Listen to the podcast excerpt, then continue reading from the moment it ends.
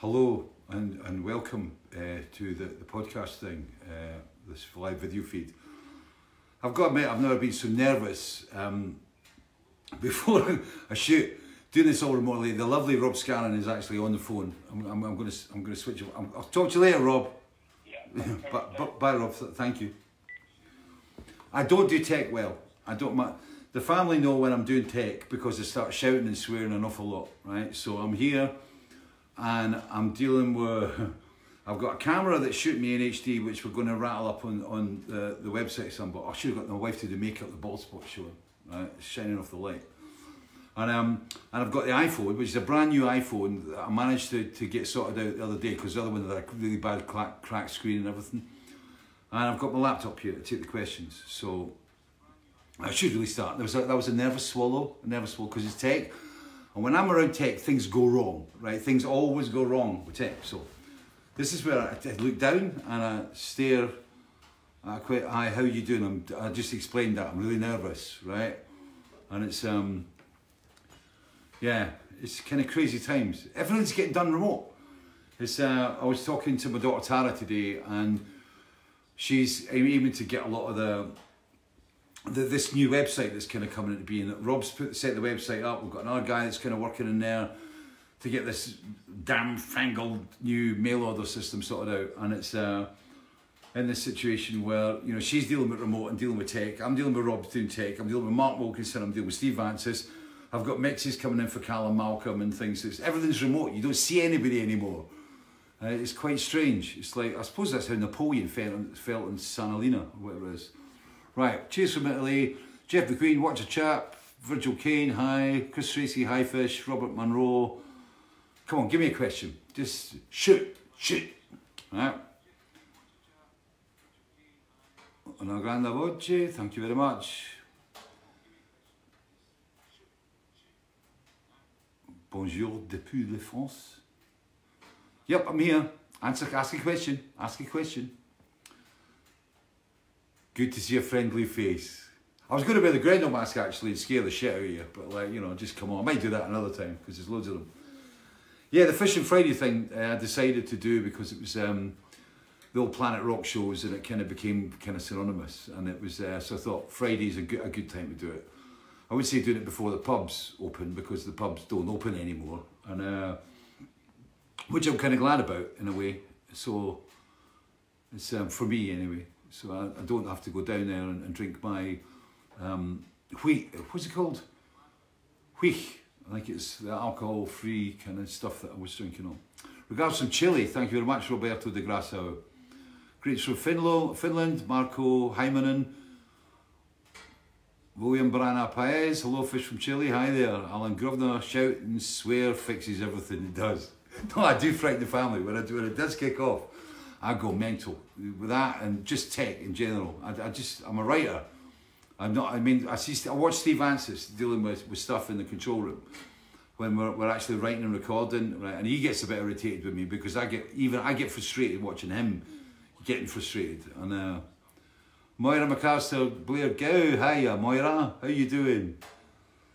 Siobhan Freeburn, hey for Wet Belfast, Siobhan.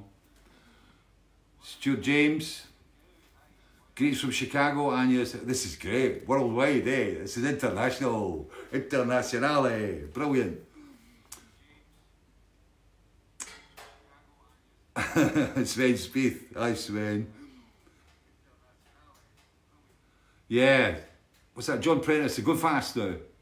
John Prentice, yeah, Cardiff, the tour yeah, it was weird sitting here and, you know, kind of going through the days and going, should have been in Wolverhampton now, should be Cardiff today, Manchester. That was, it was a real blow, you know, especially after doing all, all that rehearsals and, uh, and having the, the band all sorted out and then having to just pull the plug out and walk away. That was pretty bad. Right, here we go. Script special superb. Thank you much, Richard Pond. What's one of the weirdest things that's ever happened at a meet and greet? God, many, many, many things. Um, oh no.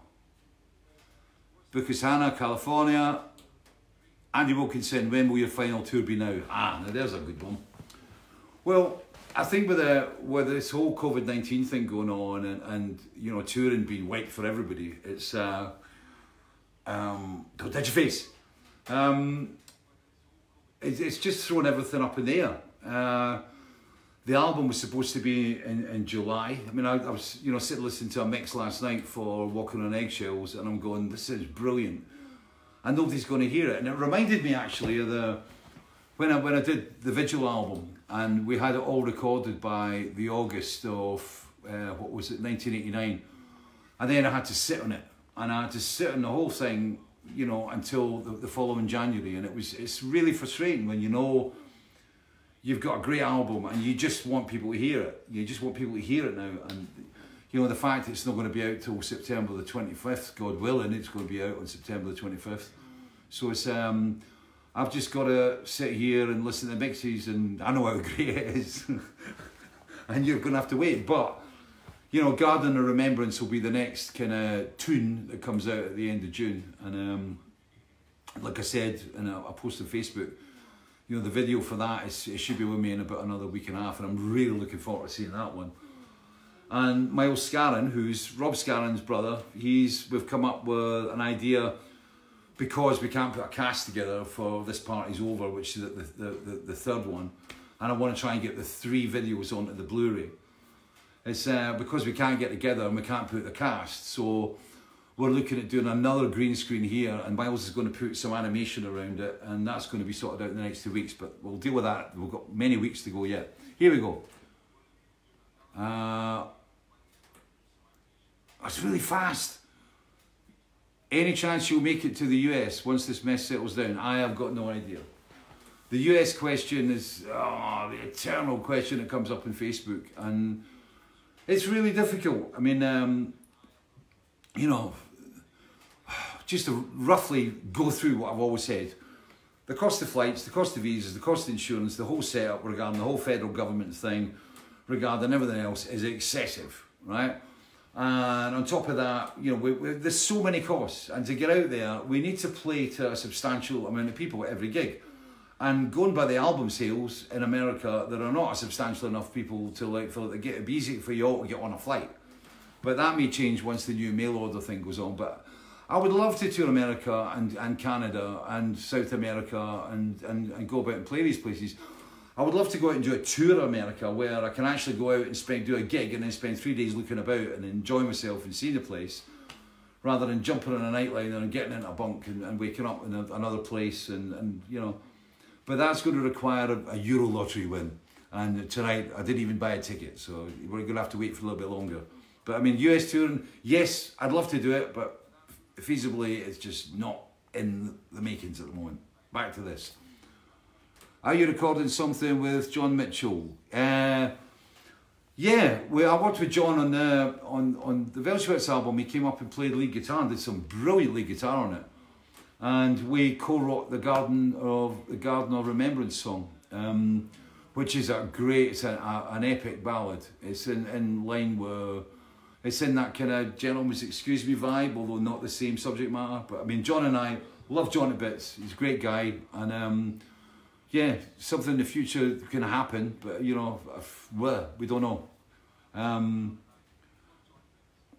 Andrew Thomas, when is the remastered Vigil being released? Um, that's another one where it's been kind of hampered. I mean, I'm actually going to be able to, to, I'll have written, recorded, and maybe even released an album by the time I have the permissions and the contracts all drawn up for from Warner, stroke EMI, stroke Parlophone for the for the Vigil remaster. Um, it's really, it's been really frustrating, and of course, it's kind of fallen by the wayside. I mean, I wanted to have that album out in October, obviously, to go with the, the, the Vigil kind of the fact that we're playing Vigil live on its 30th year, um, the 30th anniversary, you know, I wanted to have it on the tour, but I don't know. It's somebody, I, I can't go ahead and put everything together until I have a piece of paper that says, yes, you can do it, because that would be um, not clever to go ahead and, and do something like that and invest all that energy and time. But it will happen, I just don't know when.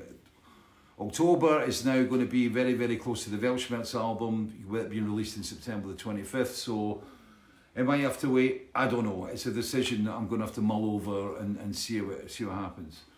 Uh, David Tell, what is your favourite piece of vinyl behind me? I don't know. It's all that that lot is waiting to be alphabeticized. And um, is that the right word? It's, it was used to be up above me, right? And one of the problems was that every time I got to around to, to wanting to like play a piece of vinyl, it was always after I'd had back then a couple of bottles of wine. And I had to stand on the couch and then waver about, and then I had to get a torch, and then I get my glasses on to find out the small print. And then when I got my deck set up, which is across there, I've got a Thorens um, MDK 2 deck. And um, I got that set up with the, the new amps and stuff. The, I've got the, the Parasound and the, the heat behind me. And when I got the vinyl operating again, I decided to move it all down. And when I moved it all down for the top shelf, it went in there, and it's it's kind of it's a bit like a lucky dip in a way. But I mean, favorite vinyl.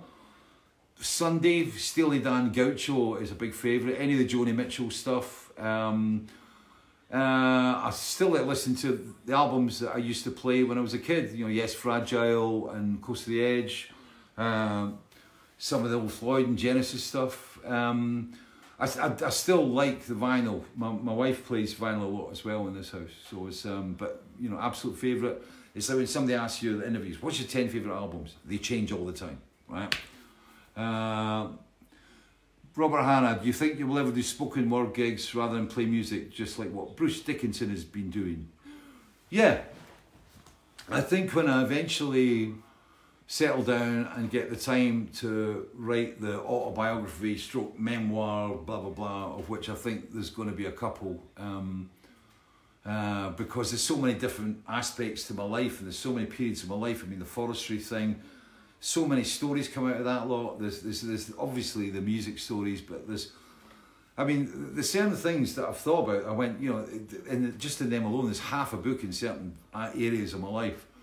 So I think it'll be a run of books. And yes, to do spoken word is interesting. I mean, just doing small audiences. I mean, I think, you know, when I do call it a day with the full electric band, which now, uh, to go back to a previous question, is looking probably 2023, the 2022, the main bulk of the gigs. Um, you know, after that, you know, once, once I've got the book done, I mean, I'm going to get itchy feet for the stage. I mean, I know I am, you know, I mean, but I mean, I, I don't really want to go out with a full electric band at that point and go on a bus in a nightline, and it'll be something a lot more gentlemanly and something more sedate uh, altogether. Uh, Corbin Jones met so many Kayleys. What does that feel like for you? It makes me feel old. It's um, we did. I did a great interview uh, for Dutch TV that came out at New Year, and um, it was the first time I ever really spoke about that. I'd kind of, um, I, I, you know, when I actually wrote the song, you know, I, I was determined and there was a kind of pact between myself and, and Kay, who was Kay Lee. Uh, that you know, I, I, didn't want to bring her into the press, and of course things happened, and Kay sadly died a few years ago, and I, we were in we were in contact. It was all you can find that on the YouTube video uh, for the, the story. But I mean, uh, you know, the whole Kay thing. I mean, you know, as a lot of people know, it was Kay. Her, her name was uh, K Lee L E E, and I changed it and became L E I G H. And it's, it's been really strange over the years. You, you can determine how old you're getting from the moment where it's like it's like this is a baby, this is Kaylee, it's lovely, lovely baby Kaylee, to like this is a toddler with Kaylee with a Marillion shirt on, and da da da. And I think the weirdest one I had was when I was working with the SES band down in I think it was Portsmouth, and I went out with a couple of friends of mine to a, bar and they had one of these tills, you know, where you've got the, the, the, the name of the, the, the server comes up on the till. And we went up and, and you know, I said, yeah, a couple of pints of beer, da, da, da, and I picked up Kaylee, right? And I'm going, no. And I was actually being served by somebody called Kaylee. And it was, uh, and my mate, it was, it was I was with uh, Stuart and David from down there. And um, they got, they said, do you know who that is? That's the guy that gave you your name. So I got my photograph taken because I said to her, I says, your dad called you Kaylee, didn't she? And she must have thought I was some sort of weirdo. How do you know this? You see it. Oh, but, but yeah, I was, yeah, I think the fact that you keep on making Kayleys and then you see them on the news and you see, you know, people, this happened or da da da, and you, you realise just, you know, how how many people are out there are called Kaylee. So that was, it's my big credit to fame, You know, so when you buy a kid's book and it's got Kayleigh, name of a song by the band Marillion, right? Another one. Uh, do you have a favourite track for Vigil? John Watts, Watson. Uh, I don't know, they change. I think, you know, songs and albums, they change. State of Mind was, it still is one, of, one of my favourites. Gentlemen's, I love listening to and singing. It's a bit like this. You, you're very, very exposed when you're singing that song, but I love the song. Um, funny enough, when we did View from a Hill in rehearsals and played it in, in, uh, in Aberdeen, I forgot just how much that song rocked out. And um, it was, uh, but I mean, as, as an album, it's, it's, it's, a very complete album that I think Weltschmerz is, you know, there's no weak songs on Vigil at all, you know, and, and they kind of cover a range of uh, genres and, and styles and different drama and dynamics, you know, which again is, is very much the same as, as the, the, the Weltschmerz album. Another one. Uh, Humphrey, Oklahoma, hi man. Uh, Gianluca, how will our lives change after this pandemic?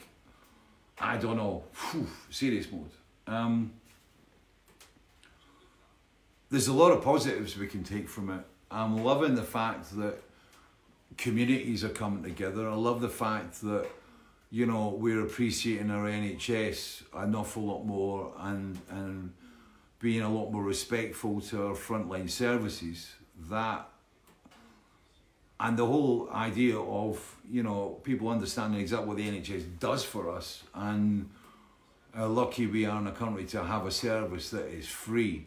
I mean, when you see some of the stuff coming out of America and about insurances, you know that can that would freak me out if I was in that situation. But I think people looking at where they come from a lot more, as I say, looking at the communities. I think the whole globalization thing, where everybody's quite happy to farm out stuff to other countries just as long as they can get somebody who's getting paid less wages and than getting paid in your country and exploiting workers in another country, you know, to supply stuff, you know, and then finding out that those supply lines are badly hampered and, and, and ripped up by circumstances like we're in. I mean, that is going to be a question that's going to be raised.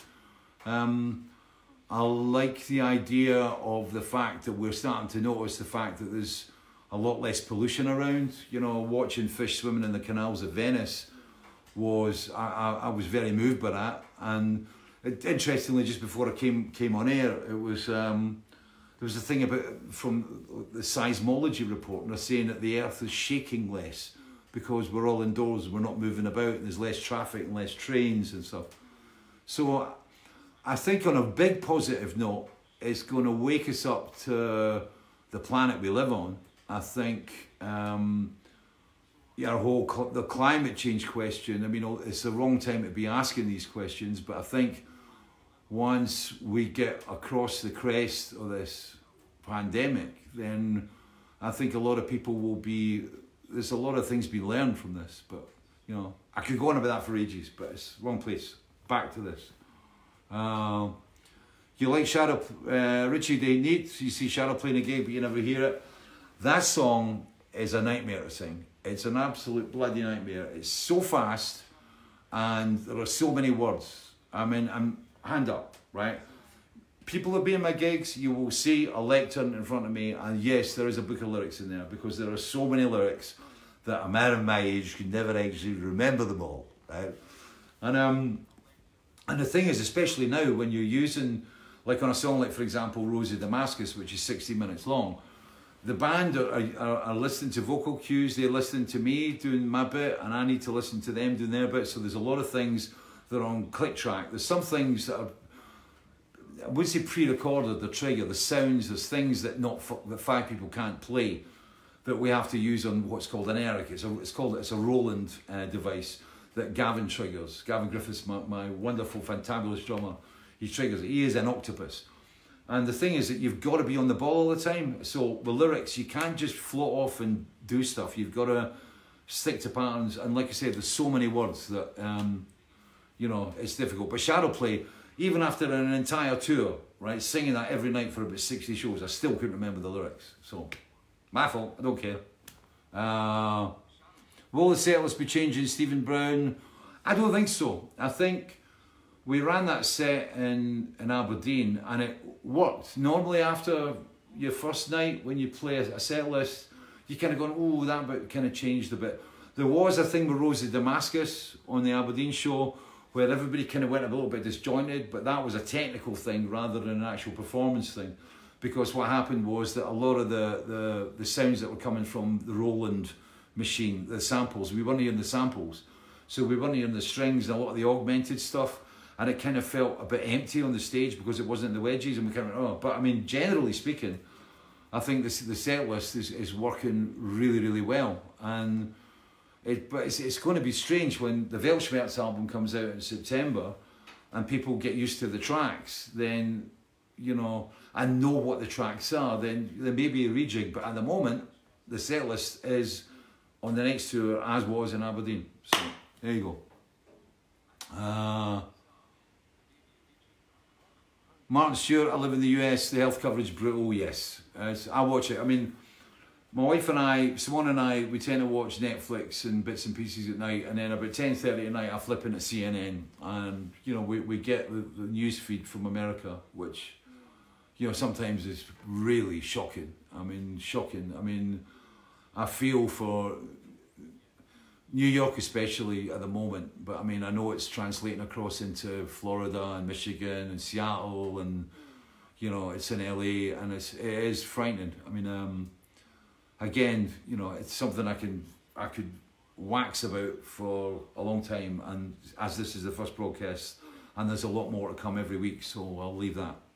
Uh, Anil Lagnani, I remember Shadow plays Words by Heart. Yeah, listen, there's a lot of songs I can sing when I hear it, like when I hear it being sung in the background, and I can remember everything. But see, when you're up there on a stage and you've just got musicians behind you, and it's your voice and your voice alone, it's very different, believe me. Uh, uh, Karen Weyer Brower, do you have a favourite place to perform? I'm asked about favourite gigs and favourite venues, and there's a lot. There's a lot of favourite venues. Some of them because of the venue, some of them because of the crowd that's inherent. It was uh, like I remember with, with Friars, it was like I would always go along to Friars to see Friars Club in Aylesbury when I was there in the early 1980s during script years and stuff, pre-script. And it was, um, and I'd go along and, and see bands. And, and with that venue, it didn't matter where it was. It was the crowd that was Friars. It was the Assembly Hall before that. It was the Town Hall. But it was the crowd. So there are some venues where the crowds are fantastic. And there are other venues. I mean, I was talking recently, I mean, Belgium is a, a, country that I've not managed to get an offer for to play for ages. I love the Ancienne Belgique in Belgium. I loved the, the old, uh, the, the, the gig in Utrecht. And I love a lot of the Dutch gigs just because of what's there at the Dutch gigs. Probably the, the, the, the Dutch venues are probably, and a lot of musicians will tell you they're some of the best in the world for organisation, for what they supply, the backstage area, the sound, da da da. But there's, there's lots of different places. I mean, um, I think when I come to do my farewell tour, then what I want to do is, is do a list of all the venues. And what I would like to do in the farewell tour is rather than just go out and do one night, is to pick maybe 20 of my favourite show, 20 of my favourite gigs, 25 of my favourite gigs, and do two nights and do two different sets. And so rather than trying to compress everything into one two hour show, you can spread it over a four hour kind of thing. So you've got a whole selection of songs from all different eras played across two. But that's when you'll know when my favourite venues are. Next one. Uh, Barry Capper, hello mate. Uh, Peter Fuller, I'm still trying to get over my hangover from drinking in the van at the back of the gig in Stornoway. The boat the next day was a mess. Oh yes, oh yes. Um, Craig Dowler, what bands are you listening to at the moment? Um, none. Uh, we've been listening listening to the new Doris Brendel album, which is fab, and my wife plays that on a regular basis. Nick Drake is a favourite. I've got the new Springsteen album, which I really like, which is kind of very 1970s it's got a um, Burt Bacharach kind of vibe in it with the strings and things. Sometimes they work, but I really like that. But you, we don't listen to music as much as you'd think we would in this house. I mean, it gets Simona puts on on more music than I do. Uh, I tend to be drawn more to series and movies and stuff. But I mean, uh, best worst bands you've toured with? Nah, I'm not going there. Uh, da da da. Tamara Moderer, groups of Karlsruhe, yo. Uh, Steve Oyster, thanks for the feed. What's go dinner is calling? Yes, we're having lamb tonight. Um, greetings from Geordie in Brussels, Nigel Robinson. Um, Anthony Jackson, ah, Holmfirth won't be a face. It's cursed, laughing out loud. No, the Holmfirth thing, it's, it's nothing at all to do with the gig. I love the Holmfirth gig. I think it's astounding. It's a, it's a fantastic venue. And the fact that you drive all the way through the hills and the valleys and you've come across this really old cinema, and I love that. The fact that, you know, it was, it used to be the heart and a hub of a community, and it still is in, in a music sense. I love the venue, love the stage, really weird design, but it's, it's, a, it's a great stage to play on. And I always like those venues that have got the tiers of audiences, you know, so that you're, you're facing like a kind of wall. And as a front man, it's great to play to that. I hate playing big long fields. Don't like that. And I don't like arenas. Like, don't like arenas. You know, I like I like intimate shows, which is why, as I said before, in answer to a previous question, if I'm going out in years to come, you know, if I go out with an acoustic thing or a spoken word thing, you know, that's the kind of venues. I like I like that intimate experience. I mean, I still have to say, I mean, the Fishheads Club tour was one of my favourite tours that I ever did, just because it was so relaxed and so fun, and just the, the that whole sense of communion that, that occurred, you know, at those gigs was amazing. Uh, Octavio Ramirez, member of the concert at Metropolitan Theatre, Mexico City. Someone from the audience gave a bottle of tequila, and by the end of the gig, it was empty. What a surprise! What a surprise! Mexico tequila, I love, I love. Um, but yeah, I'm saying that it's, it's actually um, it's, it was 14 weeks since Thursday since I stopped drinking alcohol, and it wasn't through any kind of prescient danger or anything like that. I actually got to just after Boxing Day, and with the band being in the studio, it was kind of like and I having Steve Vantsis around who, who was wasn't drinking, but having the rest of the guys about, we kind of the levels went up. And then we moved towards Christmas, and then you went into the Christmas levels. And I got to Boxing Day, and I went, there's a Scottish term, right? It means scunner, right? And scunner means you're kind of like, blah, I'm sick of this, right? And Simone and I decided that basically, if I was going to get through the next three months, four months, which involved singing on the album, dealing with the promotion, dealing with the manufacturing, dealing with everything else that surrounded the entire album and with the tour coming and with the rehearsals coming and the voice, etc. etc. I just went, there's no way I can deal with this, waking up with a hangover every morning. And, uh, and we just stopped. And it was, it's been easy. It's been really strange. And this is the longest time that I've ever, uh, ever not had a drink of, of alcohol in my life, right? And we're keeping it going. And funny enough, it was like um, on the, the, day before the Holmfirth show, when the band were all here, when when, when basically the, the, the flag got taken down the mast, and we, we called that a day on the tour. The, most of the band were, were, drinking. I mean, it doesn't bother me having people drink around me and stuff. It's like, you know, and as I said before, I mean, I, sometimes, I was going down the pub and drinking this stuff called Wheesht, which is a wee non-alcohol bevy, wee beer that I love. And um, but all the band were drinking here, and I actually picked up a glass. Uh, somebody left a glass, and I, I thought it was my alcohol-free prosecco, and it was um, it was a Sauvignon Blanc, which you know used to be you know part and parcel of my life months ago, and I, I took a drink of it, and it was awful. It tasted terrible, right? And um, and it, I've, I've, I'm not missing it, and I, you know, and I've been through there's been a couple of moments which you know where I've been eh, what you a lot of people will, will recognise like trigger moments, and when something happens where I would normally go, I want a bottle of wine now, and I, we call them tumbleweed moments now because what happens is it kind of goes through. It goes I really fancy a drink now, da da da da da da, and then it passes, right? And you know a couple of times I've gone well, what's the point? Because I'm just gonna I'm not gonna deal with it any better and I'm loving the clarity of mind. I'm loving uh, um, feeling a lot healthier and generally I feel better. And as with Simone and I, it wasn't as if we kind of said, well, we're going to we're going to stop until this point. We just went, let's stop. And as I said, at this moment in time, I've got no desire to go back. And to be honest, in the middle of this lockdown and shutdown, I'm just really glad that I'm not having to go out there and stand at Tesco's and go, can I actually have three rather than just the two? So I'm cool, feeling good for it. So anyway, uh, was the Monkey Pub gig at Leicester your smallest gig? I missed the name because it went up. I can't remember it. I don't think it was. I've I've done smaller than that.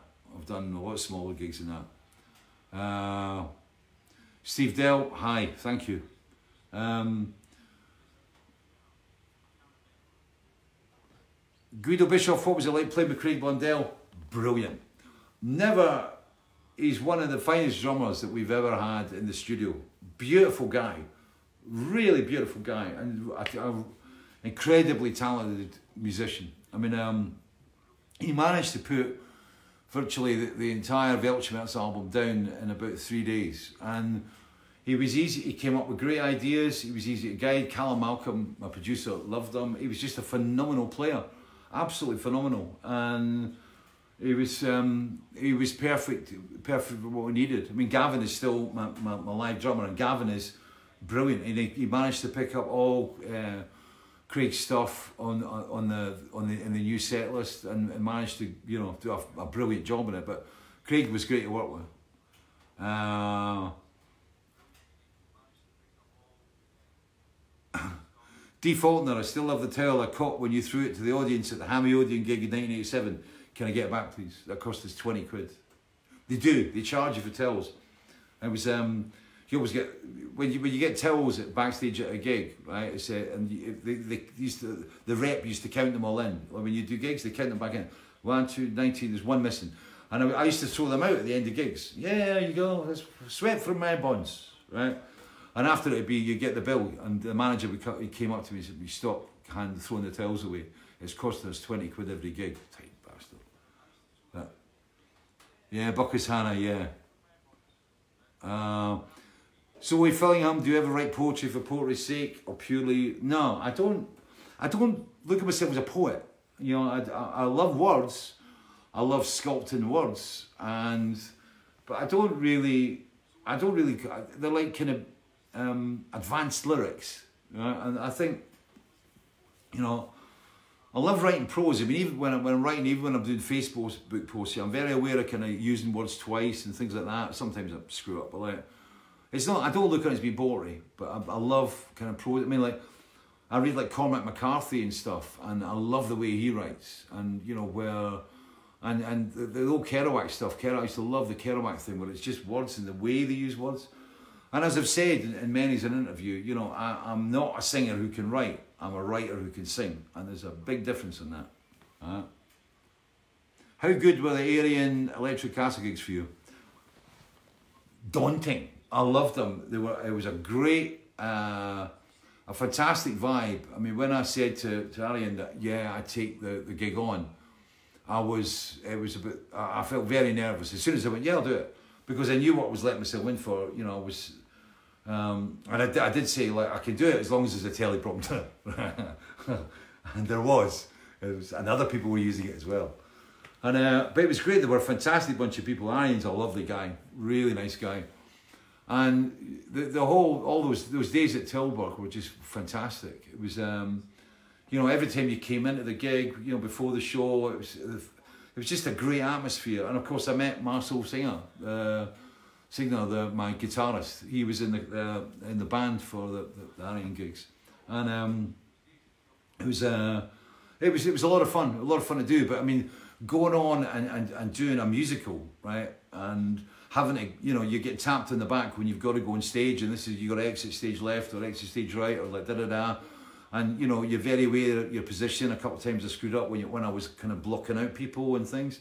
So it was, it was a completely different headset to, to, to doing a normal gig, you know. But I really enjoyed it. It was, it was a fantastic experience. And uh, I was supposed to be doing the, the, the yeah, Arjen asked me to do the, the gig that they're doing at the, um, um, at the Freilichtbühne, uh, but I don't know whether that's happening or not. But I, I kind of said I had to hold off because at the time there was a load of festivals coming in, and we, I didn't know whether that date was going to go. But as such, I mean, I don't even know if that's going on now because I mean, I know I was supposed to be playing in Lisbon uh, and, and doing a show down there. but uh, that got blown out, and we're still waiting to find out what's happened with the July August gigs. But you know, we're in the lap of the gods. I mean, we, we've got no idea, you know, when this is going to open up, which is why we've we've got a situation like this going where I'm telling you, right. Uh, any chance you might play Ramblin' Man and Maidstone again? Yeah, maybe. I don't know. It depends if we get offers and things. It was a it was a good gig. We played it. Uh, you can be Morristown. nice name. Love the feast. Yeah. Thirteen star. Yeah.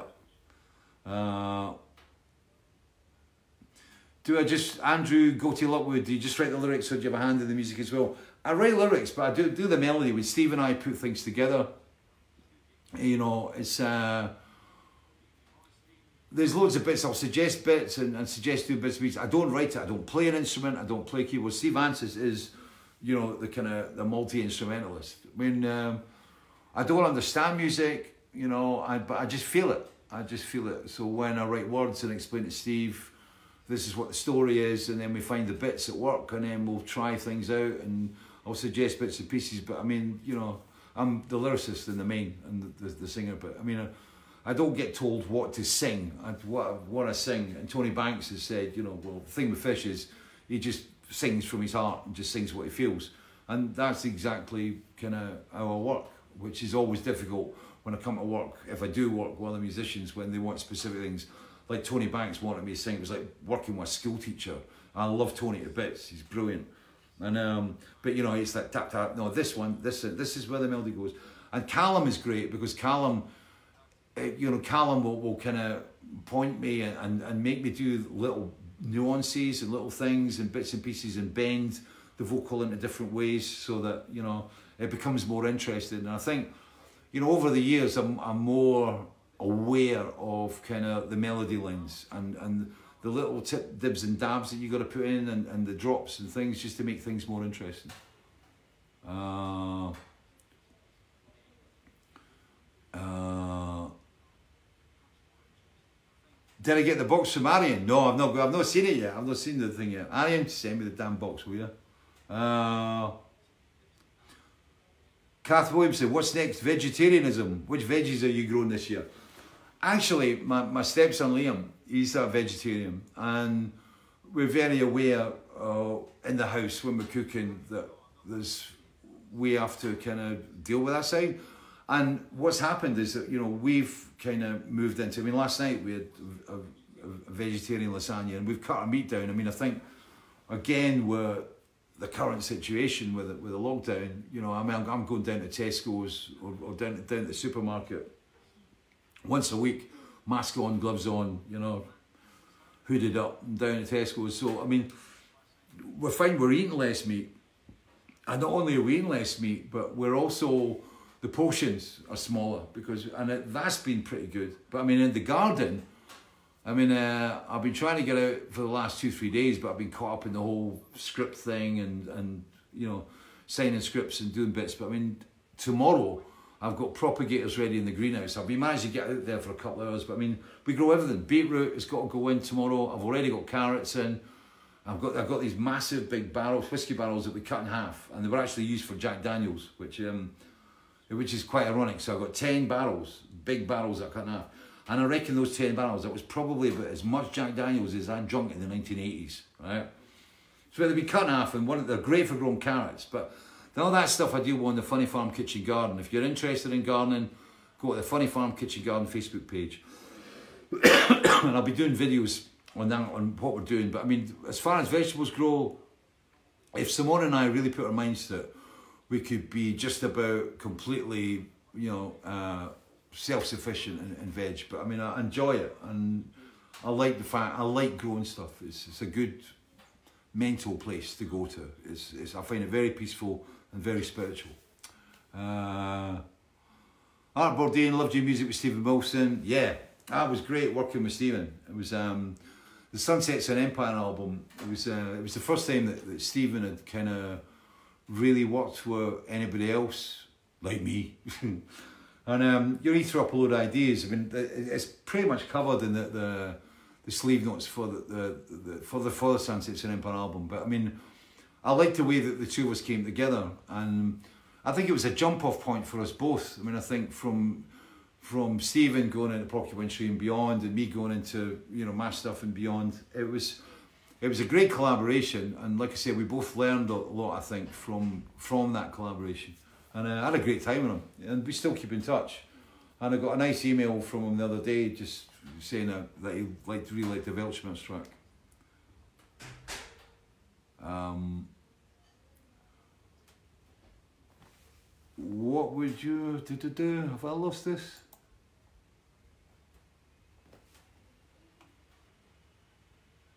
I seem to have a problem. I don't know.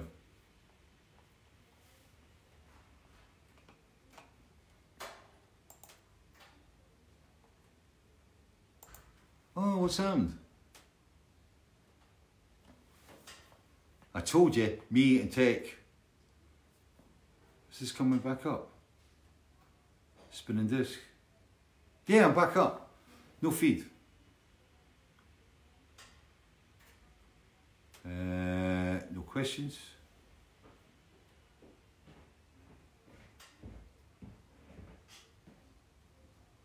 Still live. They still see you. Am I still live? Yeah. All the questions seem to have disappeared. They're on the little screen now. Paul Nickerson, would you consider writing Misplaced Childhood 2? No. Mike Freeman still drowning? Yeah. What would Torch be up to today?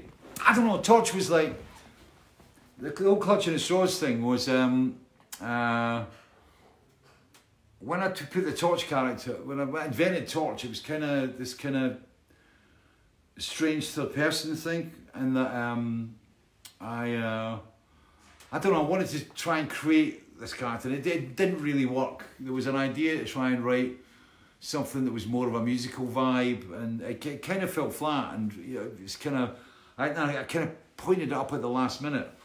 And I think you know, clutching at straws was it was.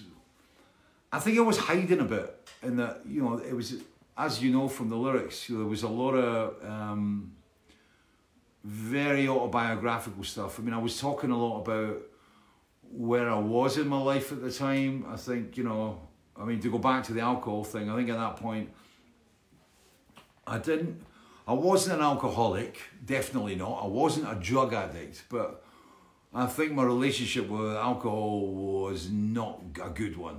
And um, I wasn't exactly alcohol dependent, but you know, I was very aware that it was becoming a problem. And I think what happened was that, you know, when I started to write these lyrics, I, th- I think I, I, I felt there was, I think there was a degree of guilt in that. And you know, for those of you out there who've studied psychology, you can read into that what you want because I know, and I'm not talking about it.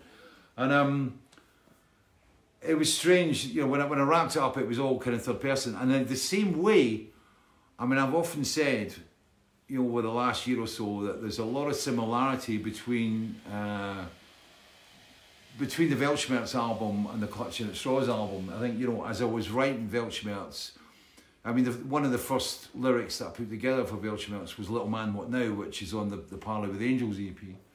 And, um, you know, when I wrote that, and, and, and then I heard it back and heard me singing it, and it was kind of, you take a step and you go, whoa, there's, there's a lot of me in there, you know? And in all the tracks in Weltschmerz, there's a, a lot of me being me in inverted commas being put into it. And when I hear when I hear them coming back at me, it's uh, you know there's there's a lot of autobiography within the Weltschmerz lyrics, and uh, and I, and I set out to write all of them in third person as well, in very much the same way as I kind of set out to hide stuff within Clutcher. But I wasn't hiding things with Weltschmerz. I wasn't going out to hide anything. It's just something that I realised, like later on, that wow, you know, there's there's a lot of personal stuff in there, and uh, and you can glean from that, you know, what you want. But it's been, but I, I think it's been because of the, the catharsis that I kind of needed from 2016 on, which is another completely um, another question entirely. But I've just got lots of little bubbles coming up here. Picture in picture. Oh no, everybody's playing picture in picture mode. Da, da, da. Why are we doing this? Oh no, the tech. Spinning disc, spinning disc. Oh, I've got to get the questions off here. Uh, Steve Bain, will you do this when you retire? Probably. Uh, Virgil Kane, Scotland, I'm not going there at the moment. Jeff Wells, will ever work with Chris Kimsey again? Don't think so. Not through anything other than I've kind of. Um, Chris was great. I mean, um, Chris dealt with. He's been in some very important uh, uh, parts of my career. It was. Uh, you know, Chris and I became great friends on the Misplaced Childhood album, and he became a real mentor, and he was um, he was a, a, a, he was great for me at that time, which was a very difficult time for me personally, and we, we became very strong soulmates. And you know, on on the Clutching album in particular, when things were becoming awkward within the band, um, he was somebody that he was a bit of a guru to me in a way, and, and I spent a lot of time with Chris talking about my feelings and my problems, blah blah blah.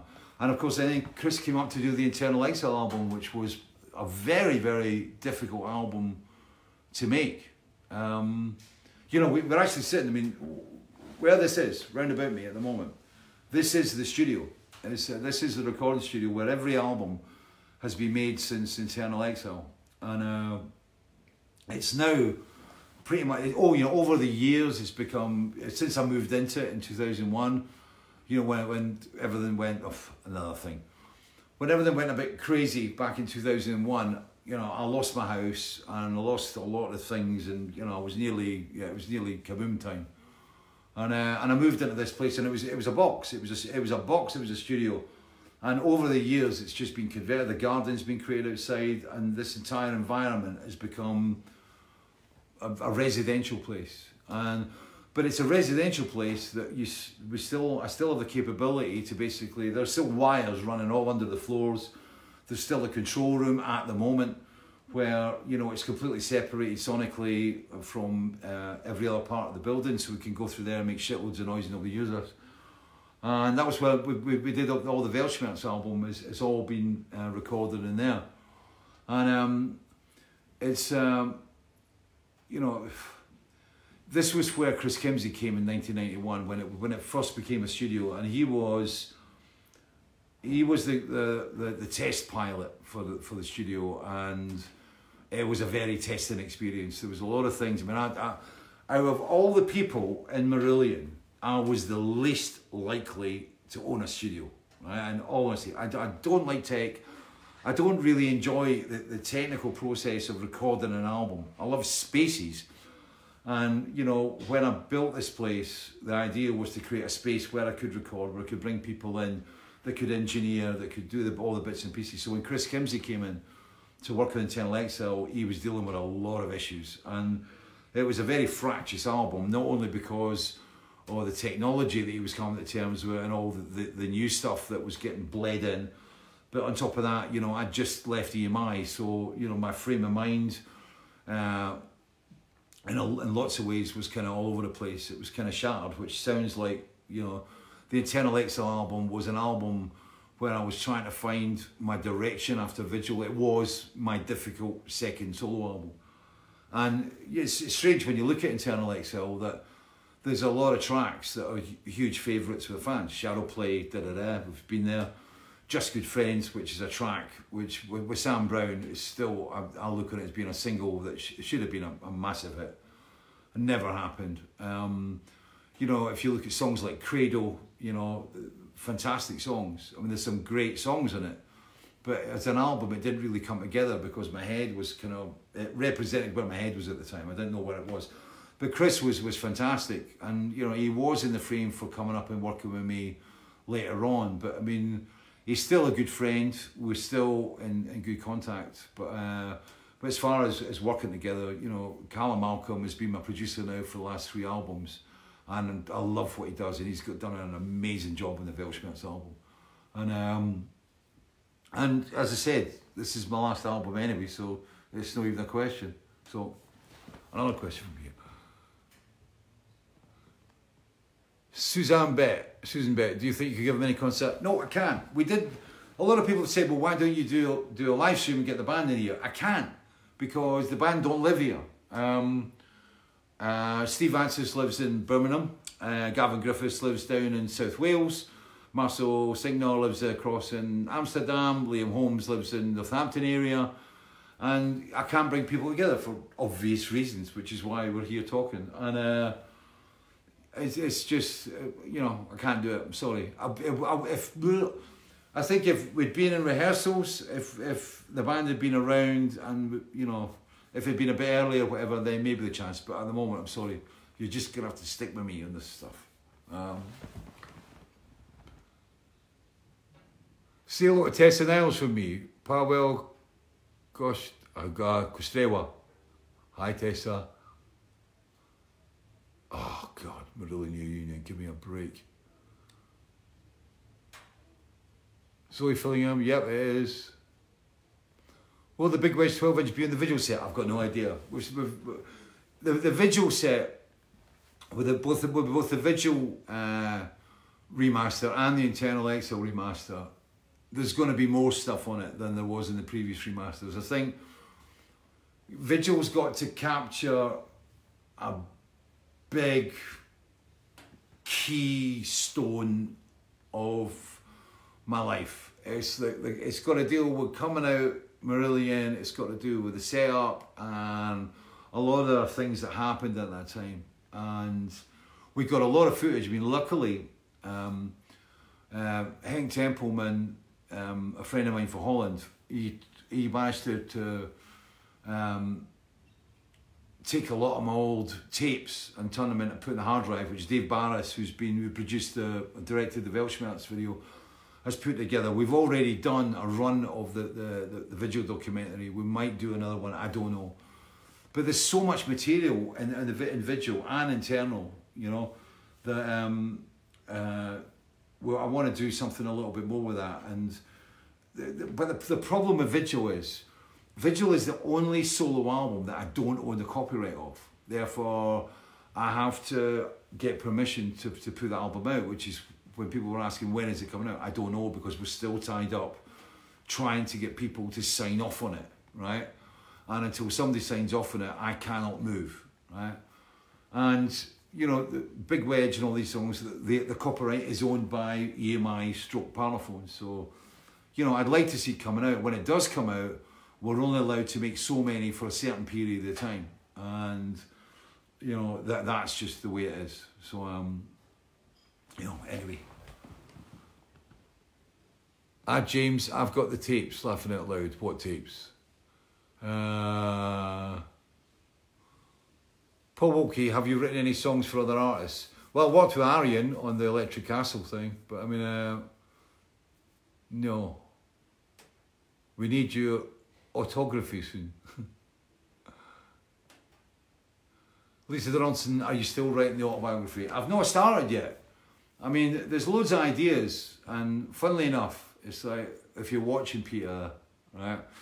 I was I actually contacted on on face, Facebook can be the greatest and the worst, and um, I got a contact from a guy that I worked with in forestry in Fochabers way back in the the kind of about round about sort of 78 and uh, as I said I mean there's whole areas of my life that um, that I, I want to write about because there's so many stories from from those periods of time. People that have been out with me or sat around the table with me when the story box has been opened.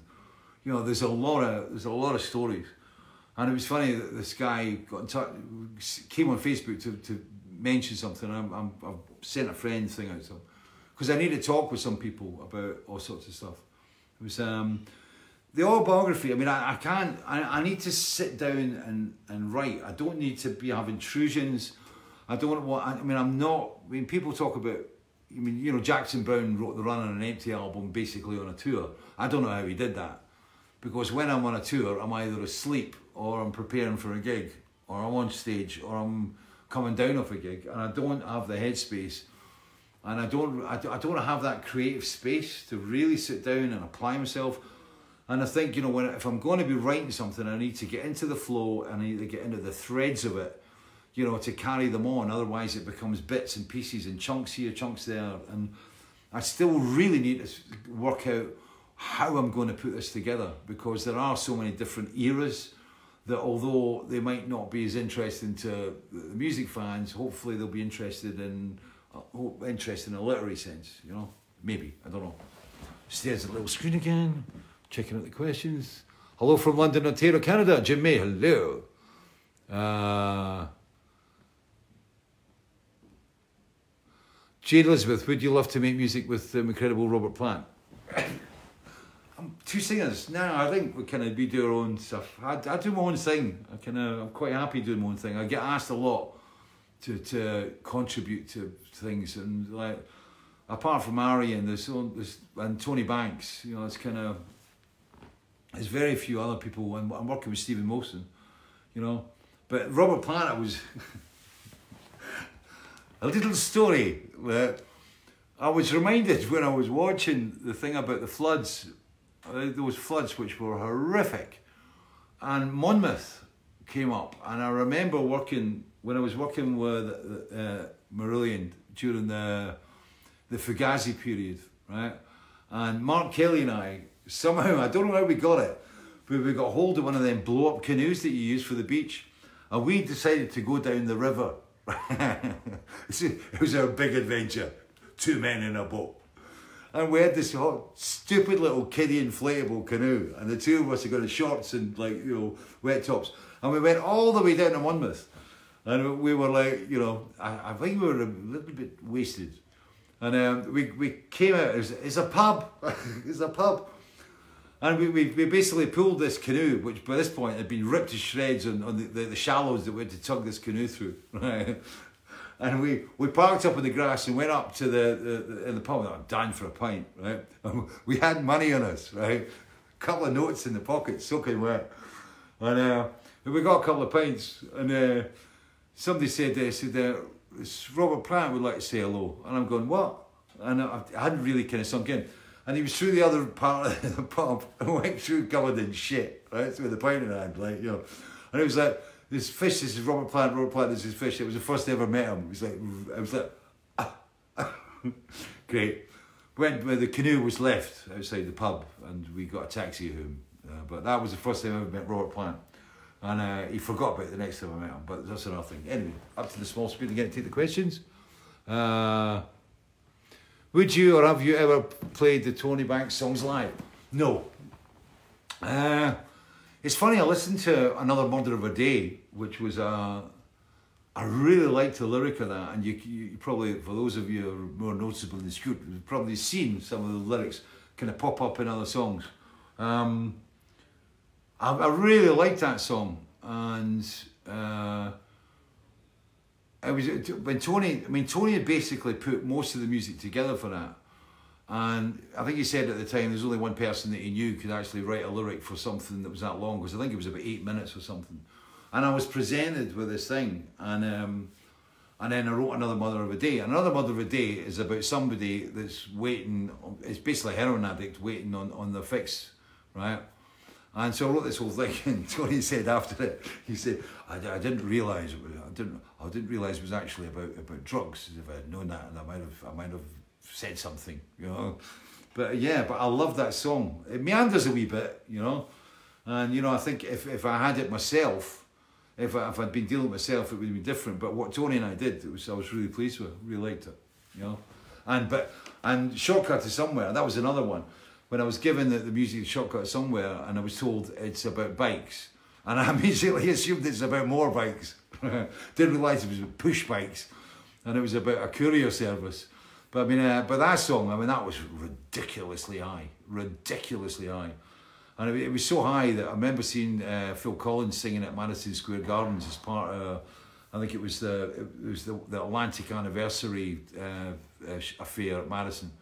And you know, he was singing it and he was pushing it. And that's it. When I'm going, it wasn't just me then. so here we go. Always wondered da da da. Are you still in contact with the Marillion members you have worked with? Yes. Ian and I talk about hospital appointments very regularly. Uh, greets from Krakow, thank you. Uh, what makes you happiest, angriest? Um, I think happiest, uh, being at home on a quiet day when the phones aren't ringing and my wife and I are out in the garden and we're going to have a family meal together and um, and when we've got the family around us. You know, I think when we've got our respective daughters and, and, and sons and things and you know having my mum here as well like you're having a family day and being in the garden and and just you know when it's sunny and you know that's when you know and even when there's music playing out the door when we've got the, the big KEFs rolling out the door and we hear the music that's a great day. What makes me angriest um, apart from uh, a lot of current stuff happening on, in the world um, I hate greed and I hate um, uh, I hate I, oh, selfishness. I find I find that hard to deal with, and I hate greed, and I hate people who are inconsiderate and rude. You know, um, I mean, I'm sometimes guilty of that myself. I mean, every now and again on Facebook, oh, I met you and something, you're a twat, right? Yeah, but I mean, yeah, those kind of things.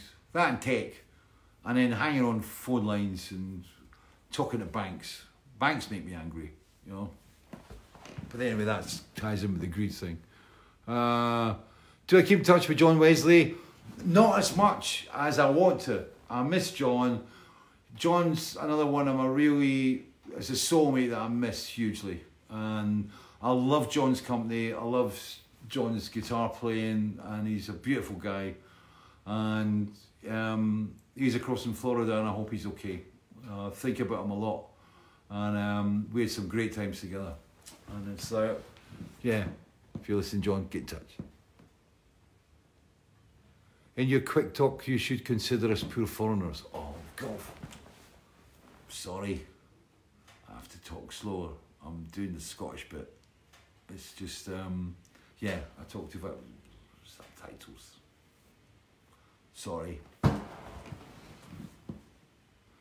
Greetings from Bulgaria. Thank you, Sebastian.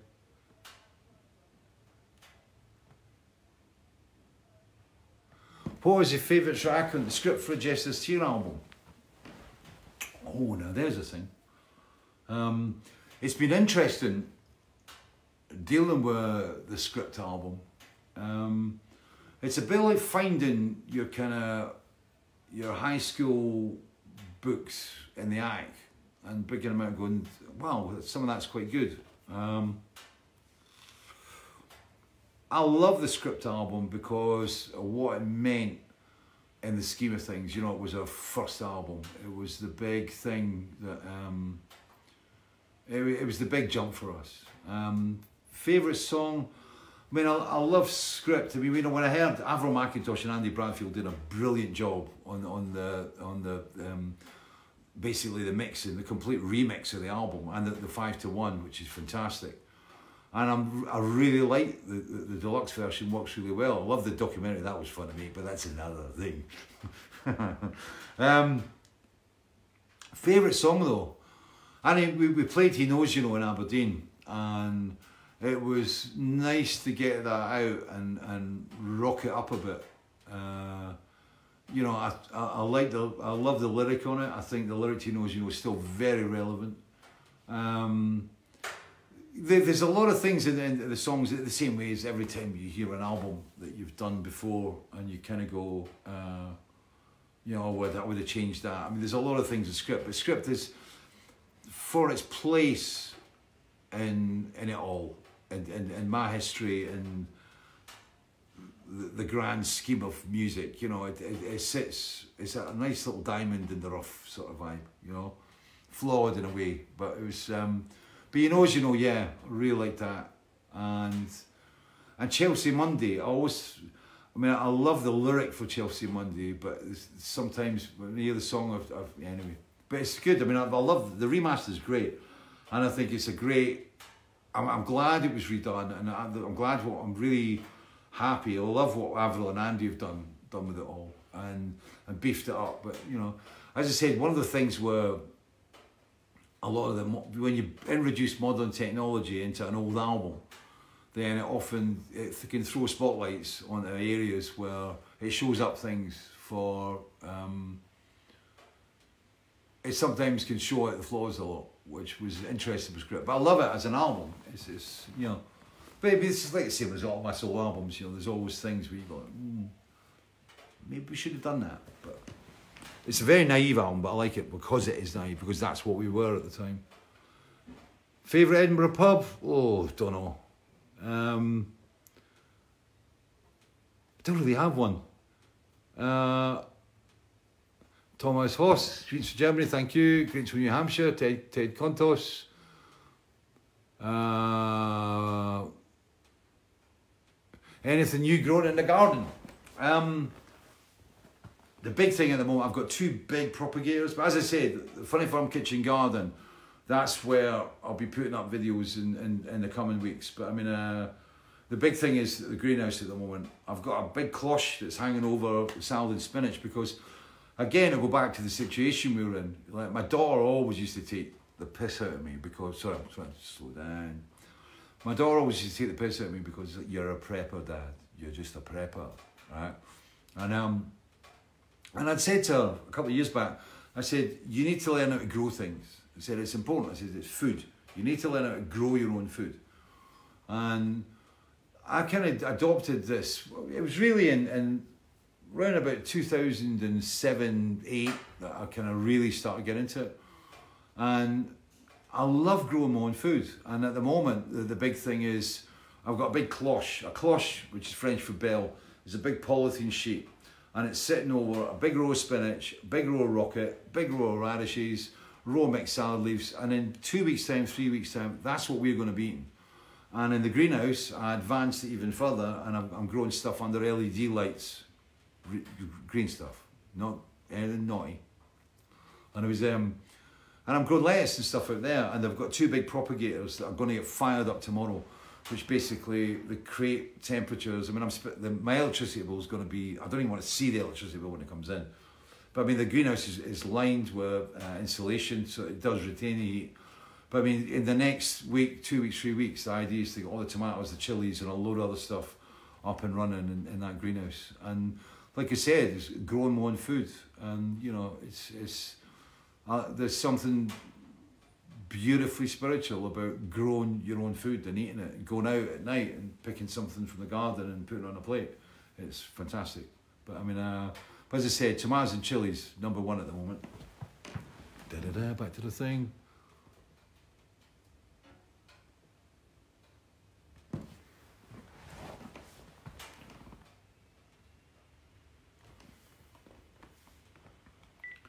Going to phone Rob.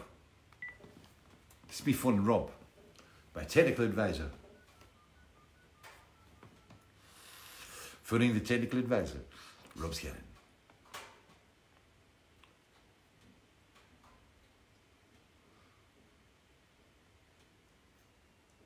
Hello, Rob, Rob. Rob! Hello, Rob. Is it still coming through okay? Yeah, because I'm reading, I've got to read all the questions off the little iPhone. It doesn't come through on my big screen on the laptop. Technical advisor. Uh, you happy with it? You happy? Good, good, good. Oh, my good, good. Okay. Right, I'll, I'll go back. I'll go back to reading off the wee screen again. Okay. So, okay, I'll give it another twenty minutes. Okay. Okay, put you on. Okay, bye. Drop.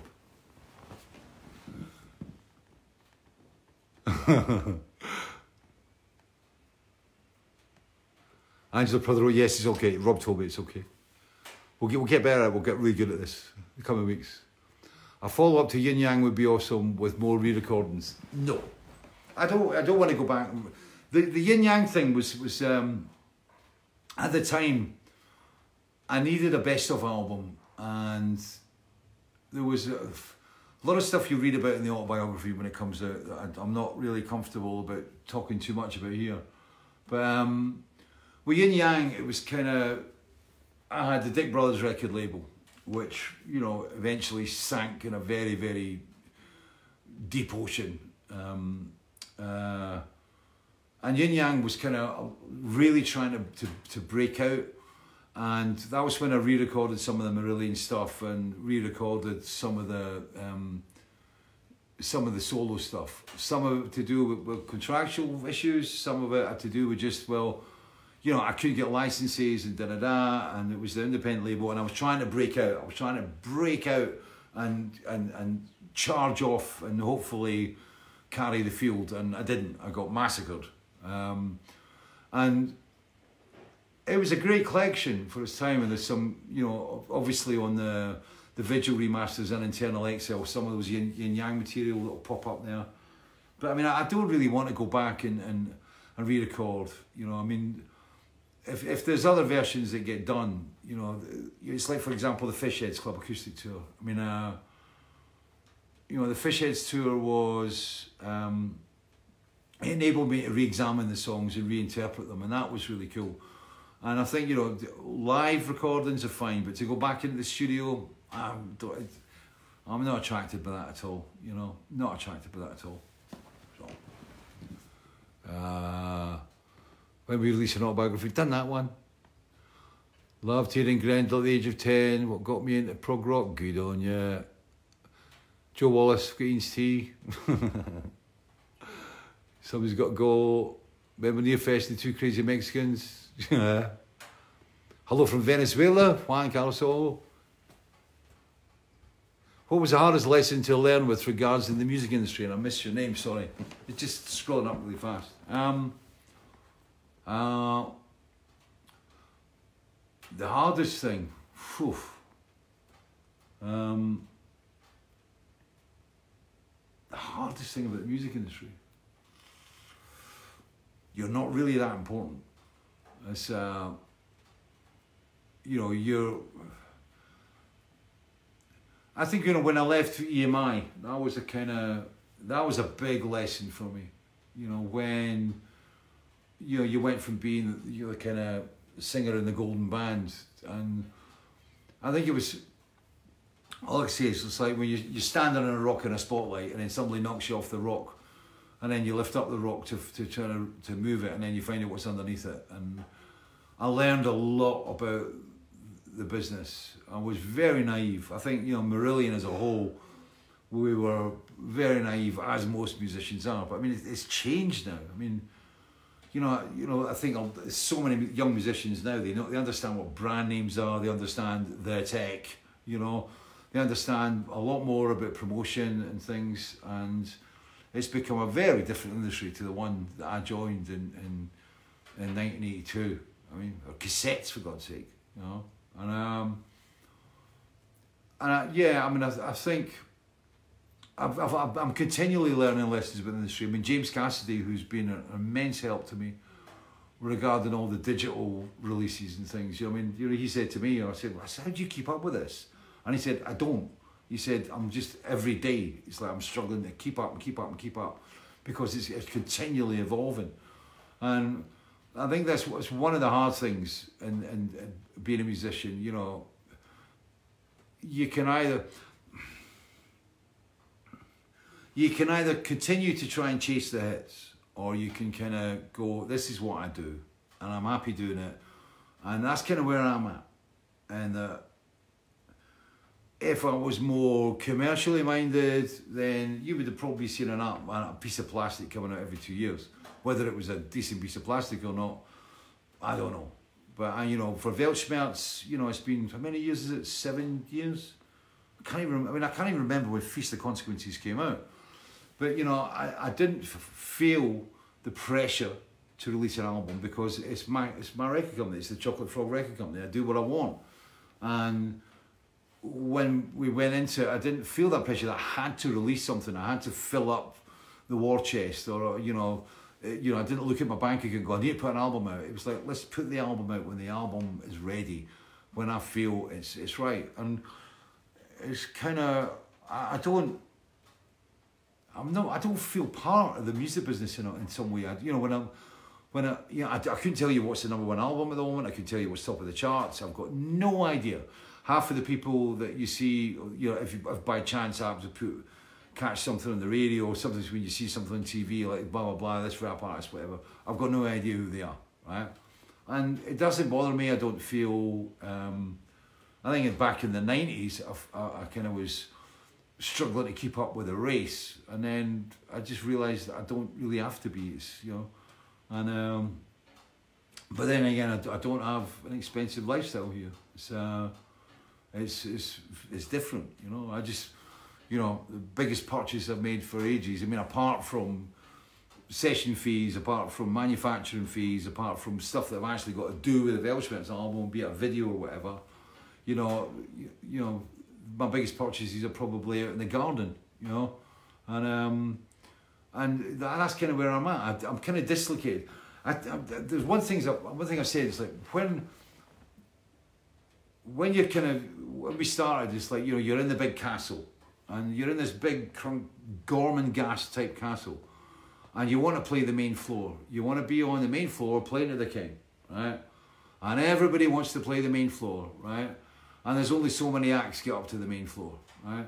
But you're also told that outside the castle there'll be monsters, and down in the villages and down in the forest there's monsters, right? So you've got to stay in the castle, and I believed that for a long, long time. And then I think way back in the early '90s, I kind of walked out the castle and then eventually ended up down in the forest and eventually ended up down in a village. And, you know, it's when you turn around and you look at the castle and you realise that the castle is just falling apart, right? And then you realise that the forest is actually a nice place to be and those villagers that you were told weren't particularly great people to be but there's no point in messing with those people. Then you discover that, you know, they're really appreciative of what you play and they're quite into it and you don't have the lifestyle of being in the castle, but you've got a perfectly good lifestyle in the village in the forest, and that's where I am. And I'm really quite happy to be here. It's, it's great. I mean, you know, in some ways, you know, you, you want to have success for an album, and yeah, I want Weltschmerz to be a successful album, but at the same time, there is that huge worry that, you know, if Weltschmerz becomes too big or if it becomes a massive hit, then there's suddenly there's an entire world going to come at me that I don't, you know, it's uh, it's a dilemma, you know. It's yin yang, yin yang, you know. And um, it's you know, I think I'm always trying to find a balance of it. Yes, it's important for me to sell music because it's still the only way I earn a living until somebody come up with a strain of lettuce that everybody wants. But I mean, um, at the moment, music is where I make a living. I respect it. Uh, I'm humbled by, you know, people and the way it touches people, and that's important to me you know, and, you know, to get something back, to say I've touched you, and you've touched my life, or you helped change it. That means a lot to me, you know. And um, but I don't count the gold albums on the wall. I mean, I've I've, I've never had a disc a, a, disc up there since the vigil days, and I don't really want them, you know. But anyway, that's a by the by. I'm quite happy with them. I take a question of this thing. Could you arrange to do another live session like this one? I missed it, went up too fast questions afterwards. Uh, I remember back in 1989 talking about Ghost Driver, the concept album he talked about with Marillion. Yeah, Ghost Driver, Geisterfahrer. Yeah, that was an idea. That was supposed to be, it was an idea for the follow up to Clutching at Straws, which was kind of put down. I thought it was an interesting idea. It was to do like an album which was like it was a Geisterfahrer is somebody in, in Germany who basically drives the wrong way up an autobahn and basically trying to commit suicide. And it was based around a story, and it was like it was the guy in the car, and I saw it as an, a, theatre production where there was like the wheel of the car was in the centre of the stage, and it was the story of his life.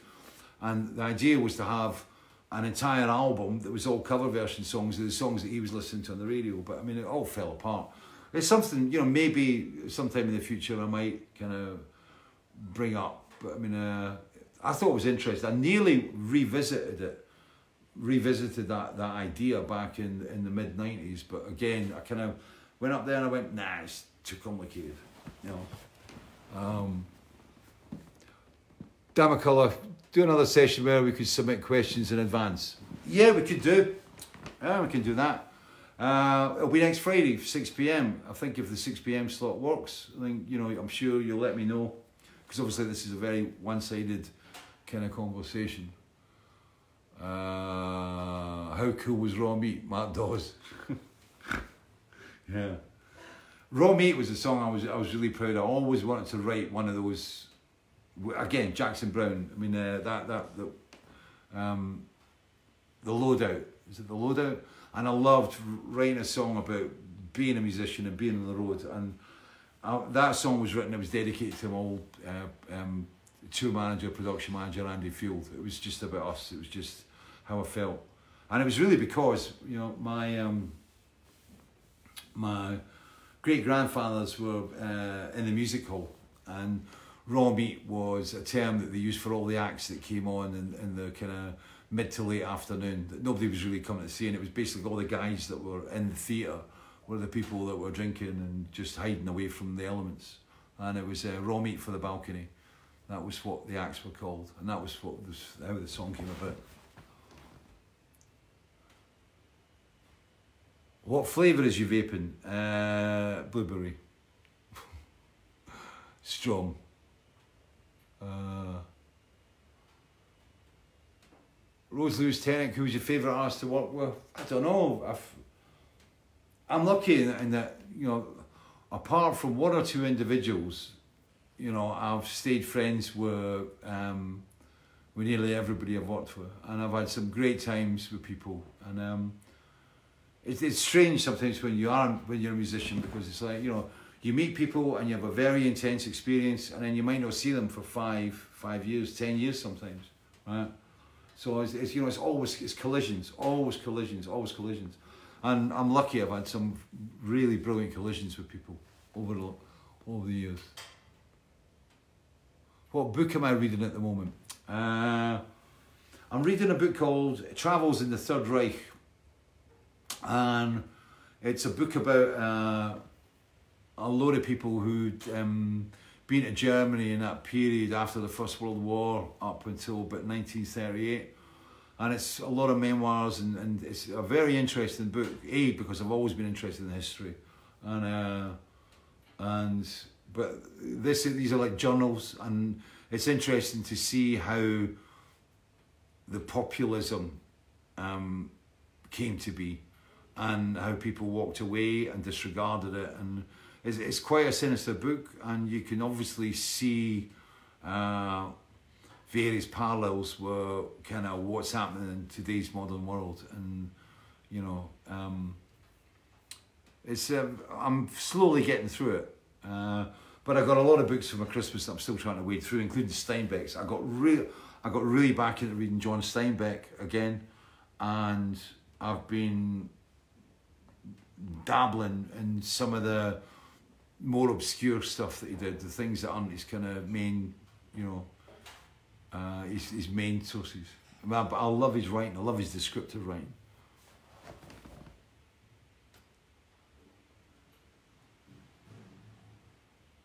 Best, worst part about aging, I think that was David Bain. Um, things breaking and going wrong and recovery. I mean, uh, I think I noticed that, and I think from about 2016, 2016 when my father died, it was like I had that mortality check, and uh, and but things were breaking at that point. My, my back because of stuff that I didn't listen to when I was in forestry, like bend your legs, you know, you'll regret later various back injuries, and then I had a tendon thing. And you know, I'm I'm here at the moment, and I've got I've got a torn tendon in my left shoulder, which is very painful and through in some ways when I move my arm. I find it difficult to sleep at the moment because when I sleep on it, it's kind of I, I have bad sleep, and I can't do anything with this tendon because I was supposed to be getting a, an ultrasound to determine just how badly the tear was.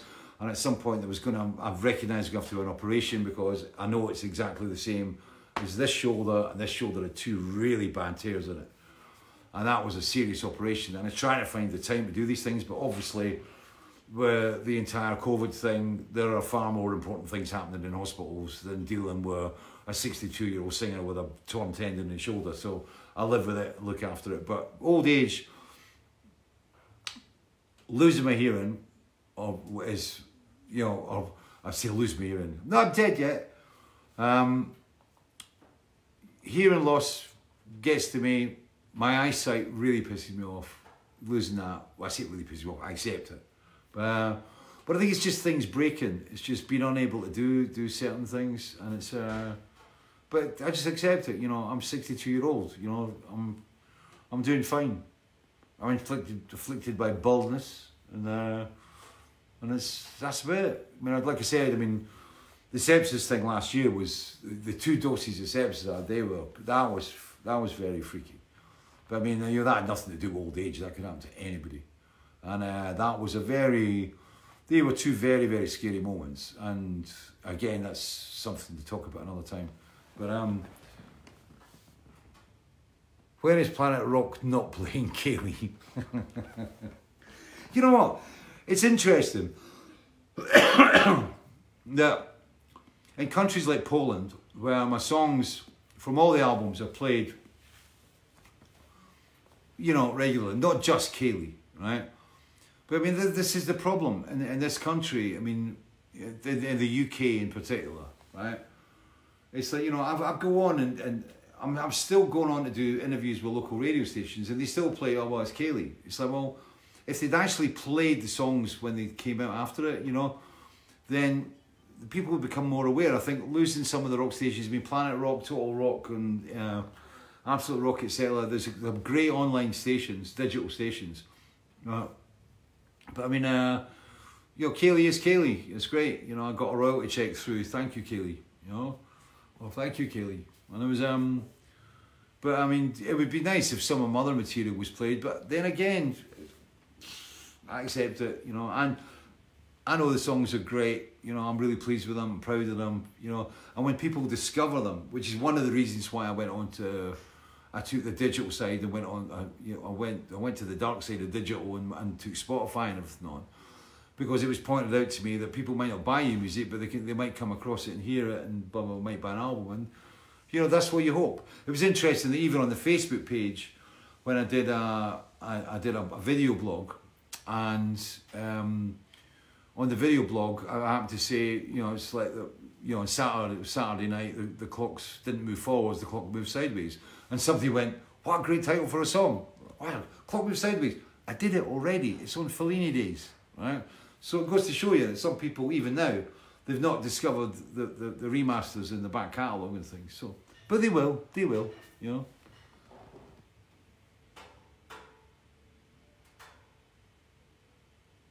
Yeah, Planet Rock is, is playing Weltschmerz. They've been doing great with the Weltschmerz track. And I just, I'd like to see Weltschmerz build out a little bit more. I think it's, it's relevant, you know, and it's, you know, it's a relevant track. I think it's a song for its time, you know. But, so be it. Has the digital experiment been really successful? They said also, yeah, I think it has. I mean, I think it's, it's interesting that on, on Spotify, on the fish thing, there are 50,000 people that subscribe to the the fish Spotify list that are basically 50,000 people that have said, you know, we want to hear the, the new fish tracks. If 50,000 people bought my album, right, or bought an album, right, you, you know, I don't have 50,000 people buying an album. So, I mean, again, it's something you accept, you know. But as I said, it'd be, it'd be good if, if people, rather than just you know, I mean, you know, we're spending a fortune on making this Weltschmerz album, and you know, you're aware that a lot of people are only going to hear this on MP3s, M, you know, an MP3 file, right? And you you you create this massive sound, and you're creating, you know, lot. You spend a lot of money on recording, spend a lot of time, a lot of energy on the recording, bringing musicians in, and the fact that some people listen to an iPhone is kind of, it can. Yeah.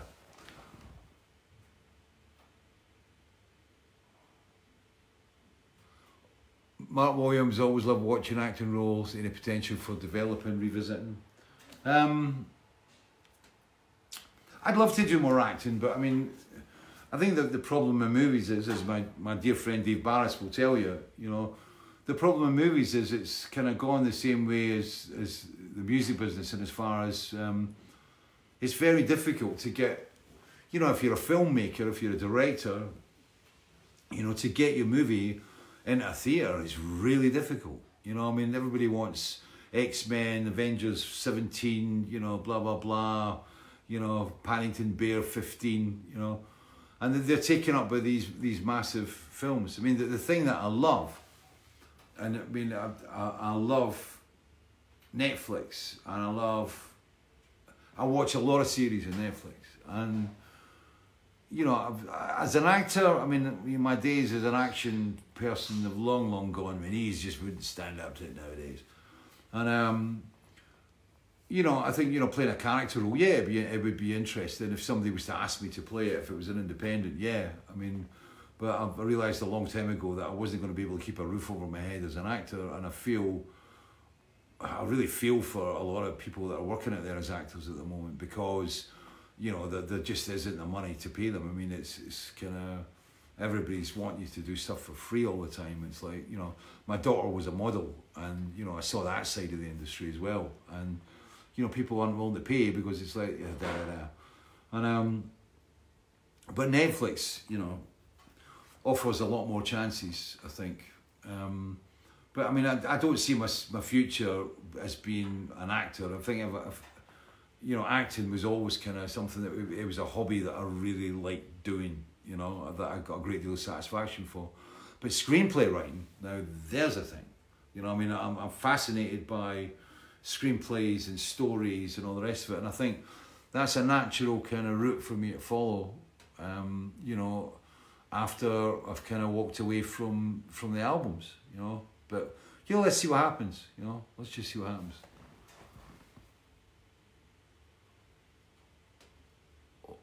Uh, Julian Newton never thought of writing music for a movie. Not really. I do that. Steve Vantsis does that, and he does that to my lyrics. Uh, Julie Mary, what do you watch Netflix? I watched. Um, uh, well, it's between Netflix and Prime. I I always get mixed up. We kind of, my wife and I blip about between the two. I watched The Platform the other night, which is a fantastic film, a Spanish film uh, worth checking out. I won't say any more because it takes brilliant film. The series Brain Dead, uh, which I just caught by accident, and that's a, a, a comedy, a dark comedy, which is kind of based in Washington. That's worth having a check that one out. And the one we're watching at the moment is it's a Ben Kingsley series, um, something limited. Can't remember. Bad at remembering all that stuff. But yeah, Breaking Bad was the one that got me really into it though. Uh, the platform is mental, Stuart Murdoch. Yeah, it is.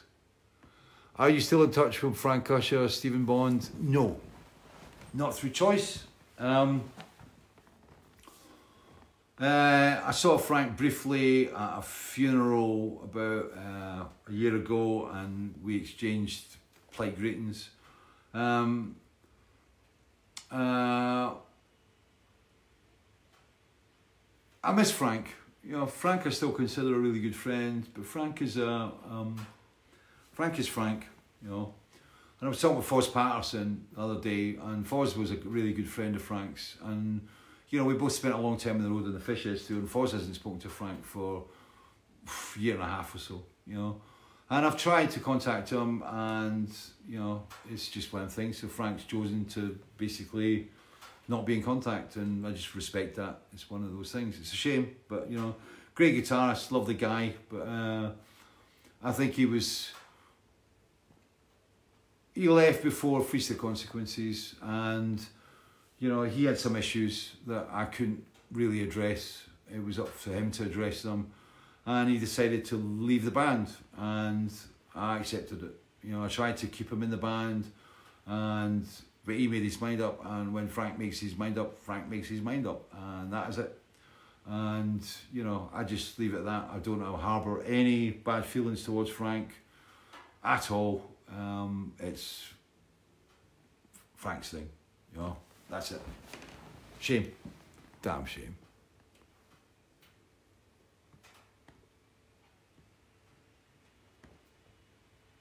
Yeah, Phil Wood. Yeah, I know. I know.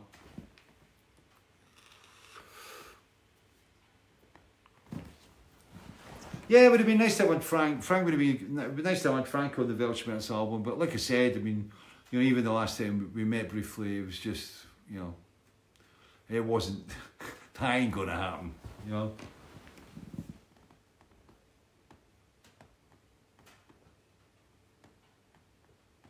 How will Brexit interfere with touring the EU next year? I've got no idea.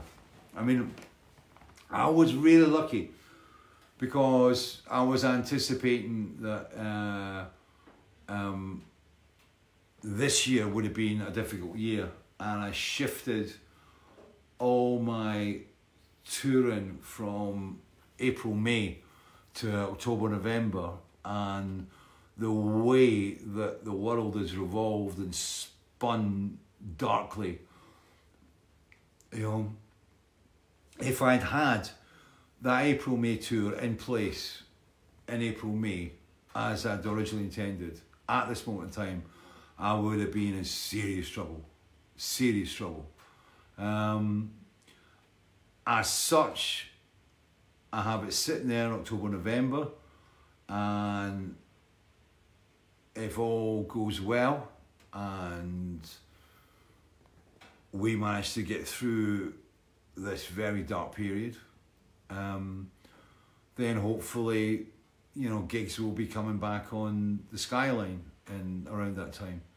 If not, it will be cancelled and moved again, and nobody can predict what's going to happen. Nobody. But at the moment, it's sitting there in October, November, and you know, let's just hope it occurs. The following year, regarding what happens when I mean, in all honesty, this is the wrong time to be just talking about Britain, EU, Brexit stuff. There's there's far more important things out there to deal with than than this. I mean, um, I think as a planet, we're dealing with something that is is way more important. It's the biggest thing we've ever dealt with. I mean, who out there ever thought that you know we'd find ourselves in the middle of a bad 1970s science fiction film?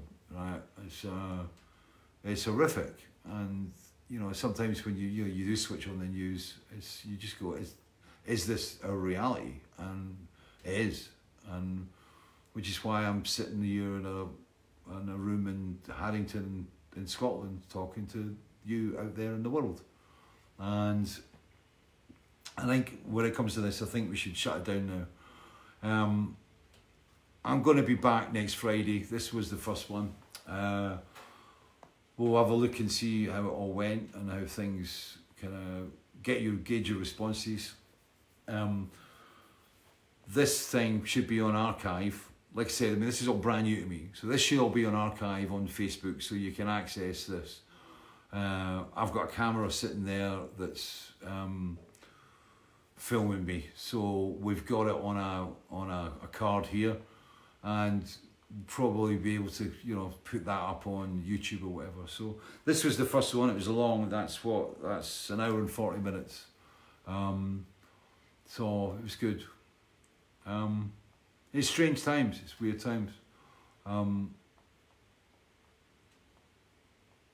don't always say. You know, just take care. You know, abide by the rules, and you know, you know when they're telling you to keep your distance, and you know, when they're telling you wash your hands, it's not done for fun.